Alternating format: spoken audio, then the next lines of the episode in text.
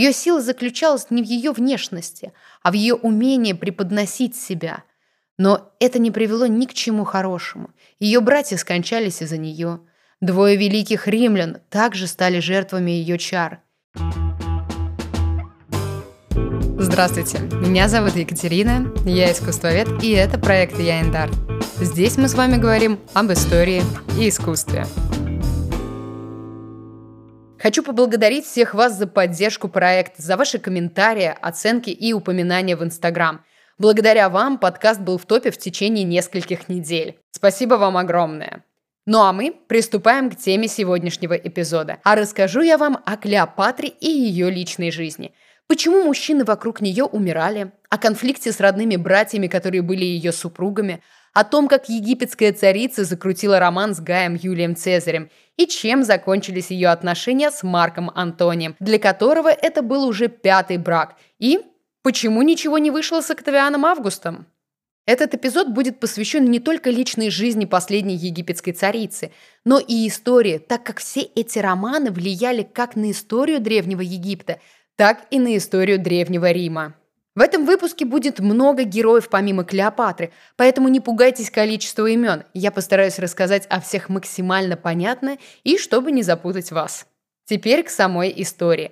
Клеопатра седьмая из династии Птолемеев, или более известная как Клеопатра, последняя царица Древнего Египта. Ее образ так сильно романтизирован в культуре и в кинематографе, что порой ее воспринимают как мифологическую личность, о которой принято говорить как о роковой красавице, от встречи с которой мужчины сразу же теряли голову. Но это не совсем так. Во-первых, Клеопатра – это реальная историческая личность, которая жила не где-то в заоблачном прошлом Древнего Египта, а в период с шестьдесят девятого года до нашей эры по тридцатый год до нашей эры. Во-вторых, по поводу роковой красавицы. На самом деле царица хоть и была одной из самых желанных дам в истории, но далеко не из-за внешности. Обратимся к Плутарху, который описал Клеопатру в сравнительных жизнеописаниях. Красота ее сама по себе не была чрезвычайна и не такова, чтобы поразить взирающих на нее. Также он писал, что ее манера вести разговор и ее поступки производили неизгладимое впечатление. Плюс стоит отметить, что Клеопатра располагала многих к себе за счет того, что знала много иностранных языков в совершенстве, а точнее, она знала восемь языков и общалась с царями, дипломатами, торговцами и обычными людьми без переводчиков. Почему я делаю на этом акцент? Потому что другие представители ее династии не могли выучить даже египетский язык, несмотря на то, что были правителями Египта уже триста лет. Поэтому, когда иностранцы впервые встречались с Клеопатрой, и она начинала говорить с ними на их языке, это уже было удивительно и вызывало симпатию Клеопатре. Но на этом ее тайны обольщения не заканчивались. Если в других странах к образованию девушек, даже в знатных семьях, относились крайне холодно, то в Египте была совершенно другая ситуация. В течение всей истории этой культуры там египтянки получали достойное образование, тем более дочери фараона. И Клеопатра, разумеется, не была исключением. Она была прекрасно образована, что также помогало ей производить впечатление на собеседников. А вот внешне Клеопатру сложно назвать красоткой по нашим меркам, да и по меркам прошлого тоже. К сожалению, у нас нет точного ее портрета. Есть и египетские скульптуры, но они не славились детализацией портрета. Есть монеты с ее профилем и античный бюст. Но даже эти памятники до сих пор провоцируют споры среди исследователей. Но если не сохранился ее физический портрет, то сохранились воспоминания ее современников. Они описывают ее как женщину невысокого роста и несколько полноватую. При этом у Клеопатры была смуглая кожа, узкие глаза и большой широкий нос. В общем, мужские сердца она покоряла умом и умением себя преподносить. И да, последнее особенно важно – Клеопатра умела себя нести. Это мы увидим на примере ее взаимодействия с мужчинами. А теперь переходим к ее пути к власти и ее мужчинам.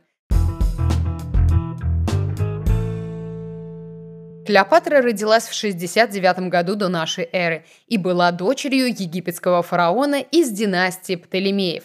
Птолемея двенадцатого. Ее отец скончался в пятьдесят первом году до нашей эры. В те времена в Египте было неспокойно, и Египет был в долгах у Рима. Ситуация, как вы понимаете, и правда не самая лучшая. Клеопатре на тот момент было восемнадцать лет, и власть достается ей и ее брату, с которым она сочеталась формальным браком.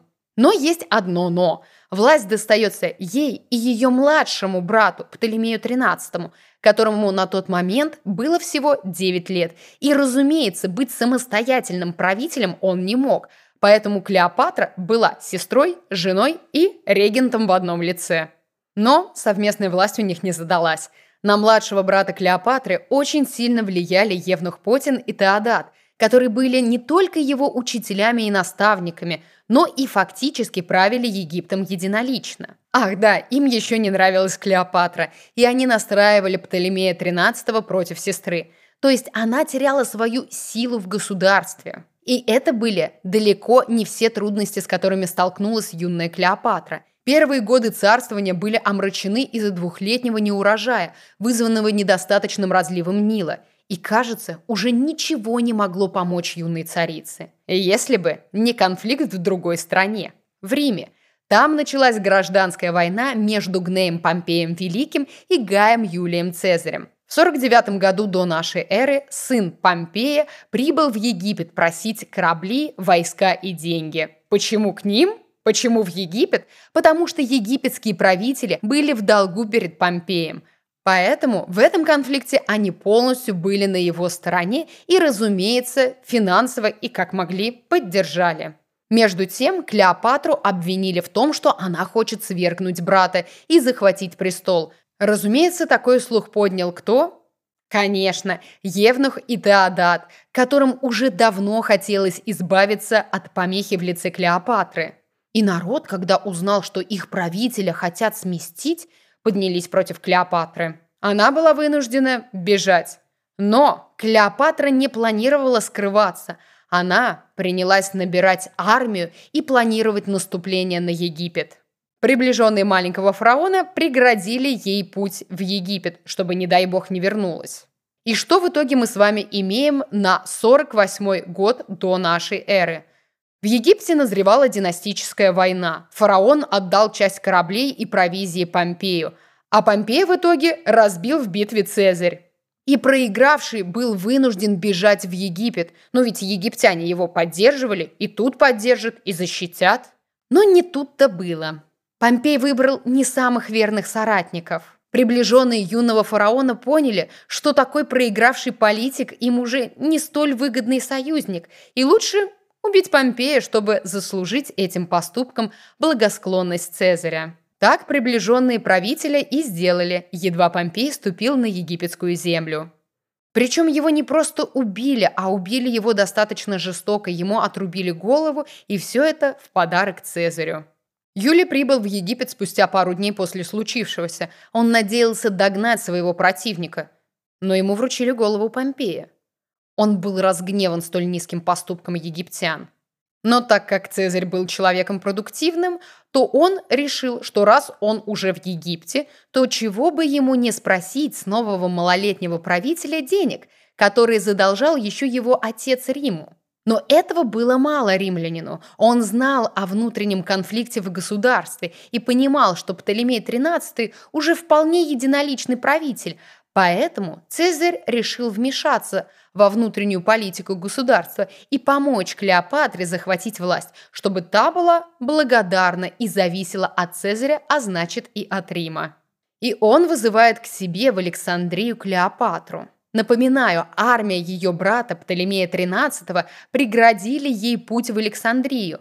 Поэтому Клеопатра воспользовалась хитростью и проникла в город с помощью своего приближенного. Он спрятал ее в мешок для постели и принес ее так к Цезарю. Развернув сверток перед римлянином, предстала египетская царица Клеопатра. Ей был двадцать один год, ему было пятьдесят два года. Он был поражен ее красотой, хитростью и смелостью. Плюс стоит добавить, что Цезарь был очень образованным человеком, любил историю и искусство, и царица была воплощением всего этого. Цезарь хотел примирить малолетнего Птолемея тринадцатого и Клеопатру, чтобы управлять Египтом через последнюю. Но тринадцатилетний ребенок взбунтовался и в дальнейшем погиб во время бегства из Египта. Поэтому уже в сорок седьмом году до нашей эры Цезарь возвел на престол Клеопатру и ее следующего младшего брата Птолемея четырнадцатого. Ну а какая разница, тринадцатый или четырнадцатый? Главное, что так, как завещал их отец, что править Египтом должна Клеопатра и ее брат. А какой брат? Какая разница? Цезарь любил законы и любил их порой трактовать, как он хотел. При этом Клеопатра с первого дня встречи была его любовницей. Конечно, Птолемей четырнадцатый, ее очередной брат-муж, не имел вообще никакой власти, он просто был для вида на престоле. Власть была полностью узурпирована Клеопатрой при помощи римских легионов и ее предводителя. Чтобы упрочить отношения с Римом, а точнее свое положение и свою значимость, Клеопатра в сорок седьмом году до нашей эры рожает Цезариона, якобы от Цезаря. А в сорок шестом году до нашей эры она с братом-мужем Птолемеем четырнадцатым отправляется в Рим в сопровождении большой свиты и поселилась на вилле Цезаря в его садах на берегу Тибра. Формально целью посольства было заключение союза между Римом и Египтом, но на самом деле Клеопатра, видимо, рассчитывала выйти замуж за Цезаря и со временем сделать их общего сына наследником трона, причем не только египетского, но и римского. Но Цезарь официально не признал ребенка своим и в завещание свое не вписал, несмотря на то, что ему был нужен наследник, а кроме ребенка от египетской царицы у него больше не было детей. Да и плюс у него была официальная супруга, которая, в отличие от Клеопатры, была римлянкой, и Цезарь с ней не расходился вплоть до своей смерти в сорок четвёртом году до нашей эры. Но и египтянке это не мешало, она продолжила жить в Риме и принимать знатных гостей вплоть до убийства Цезаря. И, кстати, стоит отметить, у республиканцев Клеопатра вызывала крайне сильное раздражение, и она стала одной из причин, по которой убили Цезаря. Ходили даже слухи, что Цезарь собирается сделать египтянку своей второй женой и перенести столицу в Александрию. Но убийство Цезаря пятнадцатого марта сорок четвёртого года до нашей эры положило конец ее честолюбивым планам и сделало ее пребывание в Риме чрезвычайно опасным, как для нее, так и для ее сына. В итоге царица бежала из Рима примерно через месяц после убийства. Что делать? Больше великого покровителя нет. Во-первых, у Клеопатры был сын, она могла передать ему власть, а значит, надо было избавиться от брата-соправителя, что Клеопатра и сделала в том же году, отравив своего родного брата и возведя на престол своего сына. Во-вторых, римляне были заняты своими проблемами, им нужно было отомстить за убийство Цезаря и решить, как управлять своим государством дальше. И вот именно тут мы знакомимся со следующей жертвой Клеопатры – с Марком Антонием. С ним сохранилось самое большое количество занятных историй. Но для начала, кто такой Марк Антоний? Он был не просто политиком и военачальником Древнего Рима. После смерти Цезаря он играл одну из ключевых ролей в истории Рима. Он пытался захватить власть и мстил за убийство Цезаря. В той или иной степени у него удалось добиться власти, правда не единоличной, но, по крайней мере, он получил власть над восточными провинциями. И вот уже в сорок первом году до нашей эры он знакомится с Клеопатрой.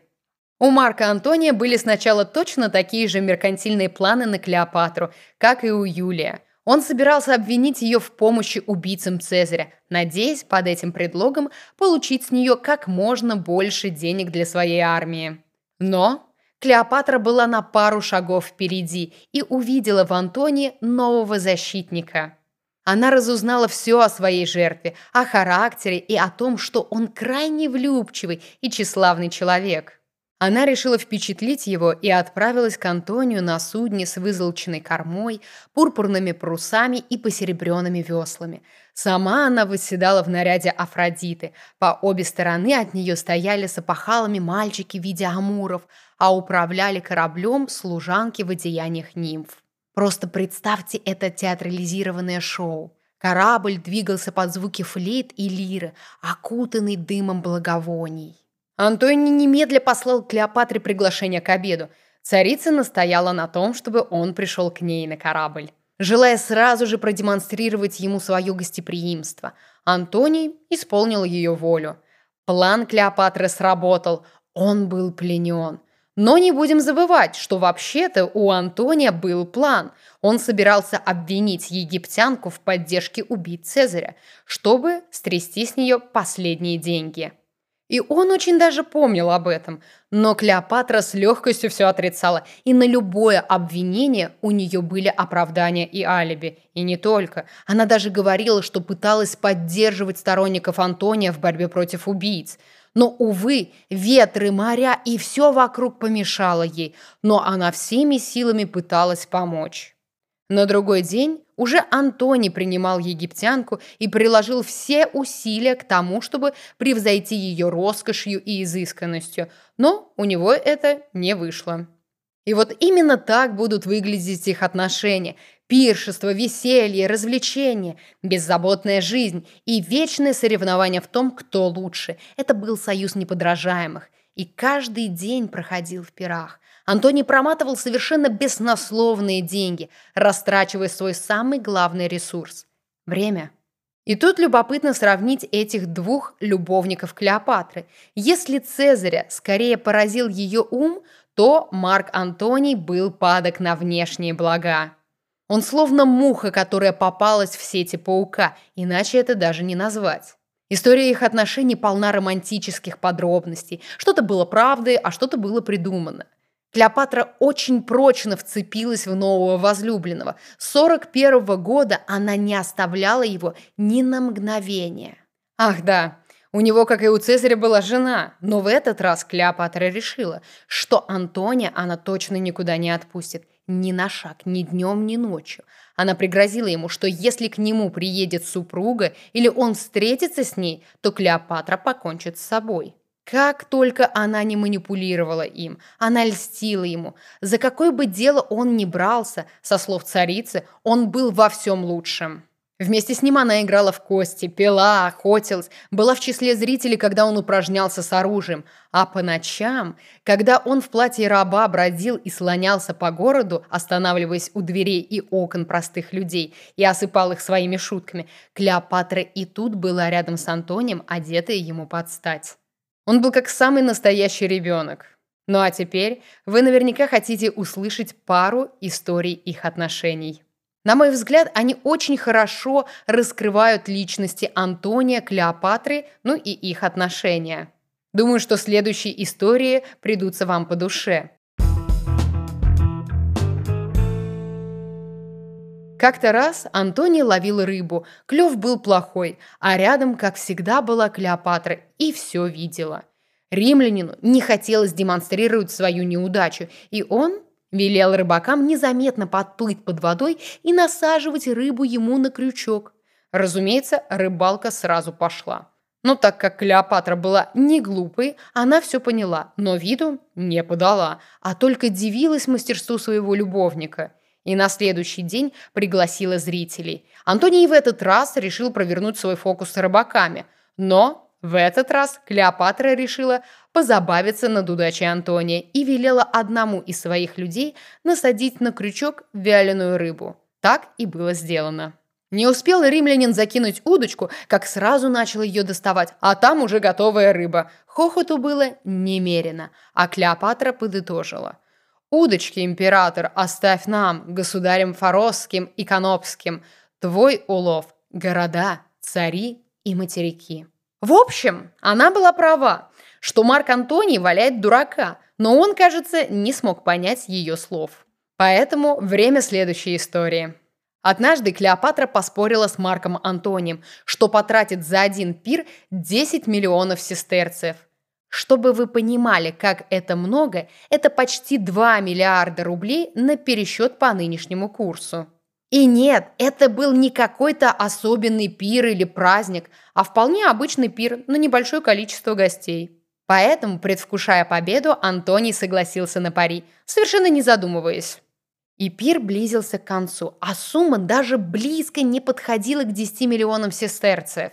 И тут Клеопатра подзывает слугу с бокалом, в бокале был уксус, и царица снимает огромную жемчужную сережку и опускает ее в бокал. Жемчужина моментально растворилась. Египтянка сделала глоток и одержала победу в споре. Вы, конечно, сейчас скажете, что быть такого не может, чтобы жемчуг так взял и растворился. Конечно, не может. Во-первых, у нас нет никаких подтверждений этой истории, но она красивая и представляет, насколько расточительными были их отношения. Во-вторых, эта история стала очень популярна у художников, поэтому если вы видите на картине, как девушка держит в руках жемчужную сережку, то знаете, это спор Клеопатры и Марка Антония. И не важно, что девушка на картине не похожа на египтянку и вообще одета в платье другой эпохи, это все равно картина, изображающая спор любовников. Ну и в-третьих, Клеопатра была умной, хитрой и не любила проигрывать, даже своим возлюбленным. Поэтому, как предполагают многие исследователи, если эта история имела место быть, то Клеопатра растворила не реальную жемчужину, а фальшивку. Благо, египетские врачи и мастера были рукастыми и могли сделать для своей царицы вещь, похожую на жемчуг, и которая могла моментально раствориться в обычной воде. Ну и последняя история, которая окончательно убедит вас в праздности этого романа. История тоже связана с пиром, самым обычным, на котором планировалось всего двенадцать человек. Но для этого пира заготовили восемь огромных кабанов. И тут у вас может появиться вопрос, но как двенадцать человек могут съесть восемь огромных кабанов? Да никак, просто для Антония всегда готовили очень много еды, потому что считалось, что еду нужно подавать в самом ее соку, а упустить этот момент очень легко. А римлянин ел не строго по расписанию, а как пойдет. Мог сразу попросить подать еду, а мог начать с вина, заговориться с гостями, и могло пройти пару часов, прежде чем он попросит подавать яство. Вот и заготавливали восемь кабанов, чтобы хоть один точно был готов вовремя. Если вы думаете, что роскошными пирами приемы Клеопатры по обольщению Марка Антония закончились, то нет, она взялась за своего спасителя железной хваткой. Для закрепления своего положения и ценности для Марка Антония Клеопатра вновь обратилась к родам и родила ему в этот раз аж трех детей – двойняшек, названных в честь бога Солнца и богини Луны, а третьего ребенка они назвали Птолемеем по египетской классике. И, кстати, в отличие от Цезаря, Марк Антоний в итоге развелся со своей уже четвертой женой. Причем это была не просто римлянка, это была родная сестра Октавиана Августа, противника Марка Антония. Но, несмотря на то, что этот развод был невыгоден для Марка Антония, он все равно развелся и женился на Клеопатре, и даже узаконил всех их детей. И это была последняя капля для римлян. Антоний перешел все рамки приличия. Он тратил огромные суммы денег. Завоеванные территории он дарил Клеопатре и своим детям от Клеопатры. Он разошелся с римлянкой ради египтянки. Его ждал такой же печальный финал, как и Цезаря. При том, что Цезарь себе такого не позволял. Но Клеопатра вновь промахнулась. Она выбрала не того политического деятеля. Бесспорно, Марк Антоний был прекрасным военным. Его авторитет в сороковые годы до нашей эры был крайне велик, как и его мастерство вести войну. Но Клеопатра не учла одного, что ее возлюбленный был слишком падок на роскошь. Он увлекся Востоком, Клеопатрой и игрой в египетского фараона, предаваясь изо дня в день пиршествам и развлечениям с царицей. И к тридцать второму году до нашей эры он потерял весь свой авторитет в глазах римлян и своей армии. Дело дошло до гражданской войны. При этом Октавиан Август, противник Марка Антония и брат его бывшей жены, провозгласил эту войну войной римского народа против египетской царицы. Антоний вел эту войну крайне вяло, предаваясь совместно с Клеопатрой пиршествам, предоставляя своему противнику Октавиану время для организации армии и флота. И, конечно, и тут не обошлось без Клеопатры. Она плела постоянные интриги против всех и видела уже во всем окружении любовника своих недоброжелателей. И это сослужило Марку Антонию очень дурную славу, побудив очень многих из его сторонников перебежать к противнику, к Октавиану Августу. Особенно показательна история одного ярого приверженца Антони. Как-то он имел неосторожность отпустить шутку о Клеопатре, и она сочла ее грубой. Но вместо диалога она решила просто отравить соратника Антония.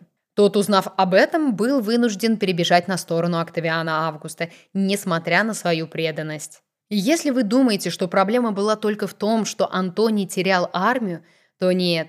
Перебежчики осведомили Октавиана Августа о содержании завещания. Оно было немедленно изъято из храма Весты и опубликовано.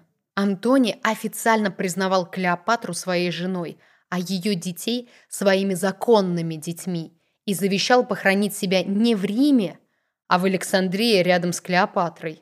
Такого себе не позволял даже Гай Юлий Цезарь. Опять! Завещание Антония совершенно его дискредитировало. Он буквально подписал себе смертный приговор. Но война продолжалась.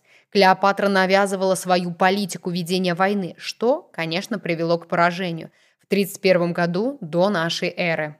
Клеопатра и Антоний вернулись в Египет проигравшими, но это не помешало им продолжить пить, веселиться и создать уже союз смертников. И члены этого союза клялись умереть вместе, если что вдруг. И Клеопатра начала испытывать яды на заключенных, пытаясь выяснить, какой яд приносит более быструю и безболезненную смерть.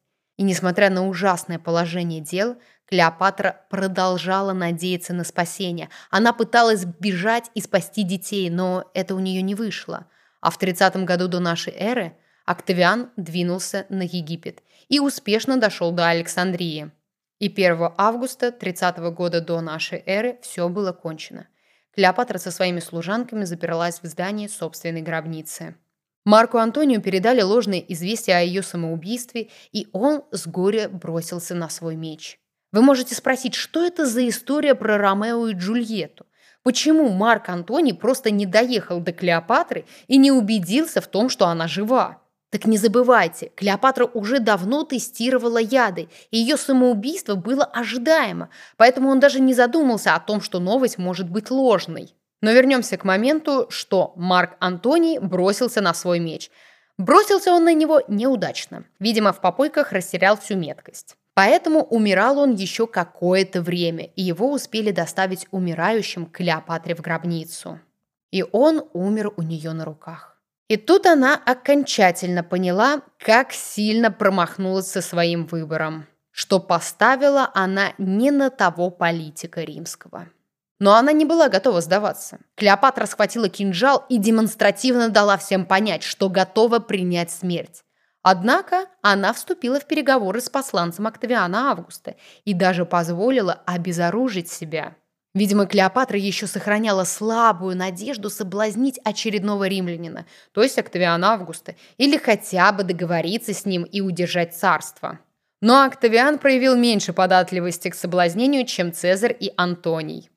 У него были свои планы на египетскую владычицу. Он грезил провести ее в золотых цепях по Риму во время своего триумфа. Ведь какое шоу могло быть! «Смотри, народ римский, я веду по столице египетскую царицу в цепях!» Потрясающая пропаганда величия Октавиана Августа и могущества Рима. Но переговоры у Клеопатры с Октавианом не задались. Соблазнить не вышло, и тогда она решила шантажировать его и объявила голодовку. Но Октавиан был не из робкого десятка и сказал, что если она не будет есть, то он просто расправится с ее детьми. И так он заставил подчиниться египтянку, и она начала есть. А однажды он даже сам лично навестил ее, то ли чтобы подбодрить, то ли увидеть, как пала египетская царица. И вскоре один римский офицер, влюбленный в Клеопатру, сообщил ей, что через три дня ее отправят в Рим для триумфа Октавиана. И Клеопатра велела передать тому заранее написанное письмо и заперлась со служанками в гробнице. Октавиан получил письмо, в котором содержалась просьба похоронить ее вместе с Антонием. Октавиан понял, что это уже не угроза. Он немедленно послал людей к Клеопатре. Она сорвала планы Октавиана Августа о триумфе. Ее нашли мертвой на золотом ложе, в царском головном уборе древнего Египта. Как точно она умерла, никто не знает, но, как утверждали свидетели тех событий, на руке Клеопатры был след от укуса змеи. Якобы незадолго до этого к ней пришел слуга с корзиной фруктов, а там была змея, которая и укусила царицу. Любопытен тот факт, что, как утверждают некоторые исследователи, это была та самая кобра, что украшала египетские головные уборы не одну тысячу лет. По этой версии все вышло очень символично. Последняя египетская царица умерла от укуса змеи, что была символом Древнего Египта. И, кстати, это тоже является очень популярным сюжетом в истории искусств. Правда, он немного деформированный, но все же. Если вы видите на картине девушку, опять же, неважно, как она одета и как выглядит, но если ее кусает змея в руку или в грудь, тоже неважно, перед вами смерть Клеопатры. Забавно, что никто и никогда не писал о том, что змея укусила ее в грудь. Но, видимо, художники решили, что укус в грудь будет выглядеть куда пикантнее, чем в руку. Кто не знаком с этим сюжетом, очень советую найти его прямо сейчас в интернете, и вы удивитесь, насколько по-разному художники разных эпох представляли этот сюжет. Ну а мы переходим к другой версии и более реальной. Так вот, по другой версии, Клеопатра хранила яд в полой головной шпильке. И эта версия подкрепляется тем фактом, что двух служанок Клеопатры также обнаружили мертвыми рядом с ее ложем. Как вы понимаете, сомнительно, чтобы одна змея укусила сразу трех людей. И античные историки даже утверждали, что Октавиан пытался воскресить Клеопатру, но все попытки были напрасны. Клеопатра умерла двенадцатого августа тридцатого года до нашей эры, лишив Октавиана, блестящей пленницы на его триумфе в Риме. Но Август сдержал свое обещание. Он казнил сына Клеопатры от Цезаря, а детей от Марка Антония все же провел в цепях по Риму. Римляне такой подарок не оценили, а после Октавиан отдал их на воспитание своей сестре, то есть бывшей жене Марка Антония. Так закончилась история одной из известнейших египетских цариц, последней египетской царицы. Ее сила заключалась не в ее внешности, а в ее умении преподносить себя. Но это не привело ни к чему хорошему. Ее братья скончались из-за нее. Двое великих римлян также стали жертвами ее чар. И только последний, Октавиан Август, устояв перед ней, стал первым римским императором. Так закончилась история Древнего Египта, великой цивилизации, и началась история Римской империи. На этом рассказ о Клеопатре подошел к концу, как и наш эпизод. Я буду очень признательна, если вы оставите свой комментарий и оценку в Apple подкастах и на других платформах, так как это очень важно для моего проекта. Таким образом, вы помогаете его развитию. И не забывайте подписываться, впереди вас ждет еще много интересных и неоднозначных личностей. На этом я с вами прощаюсь до следующего выпуска. С вами была Екатерина и проект «Я энд Арт».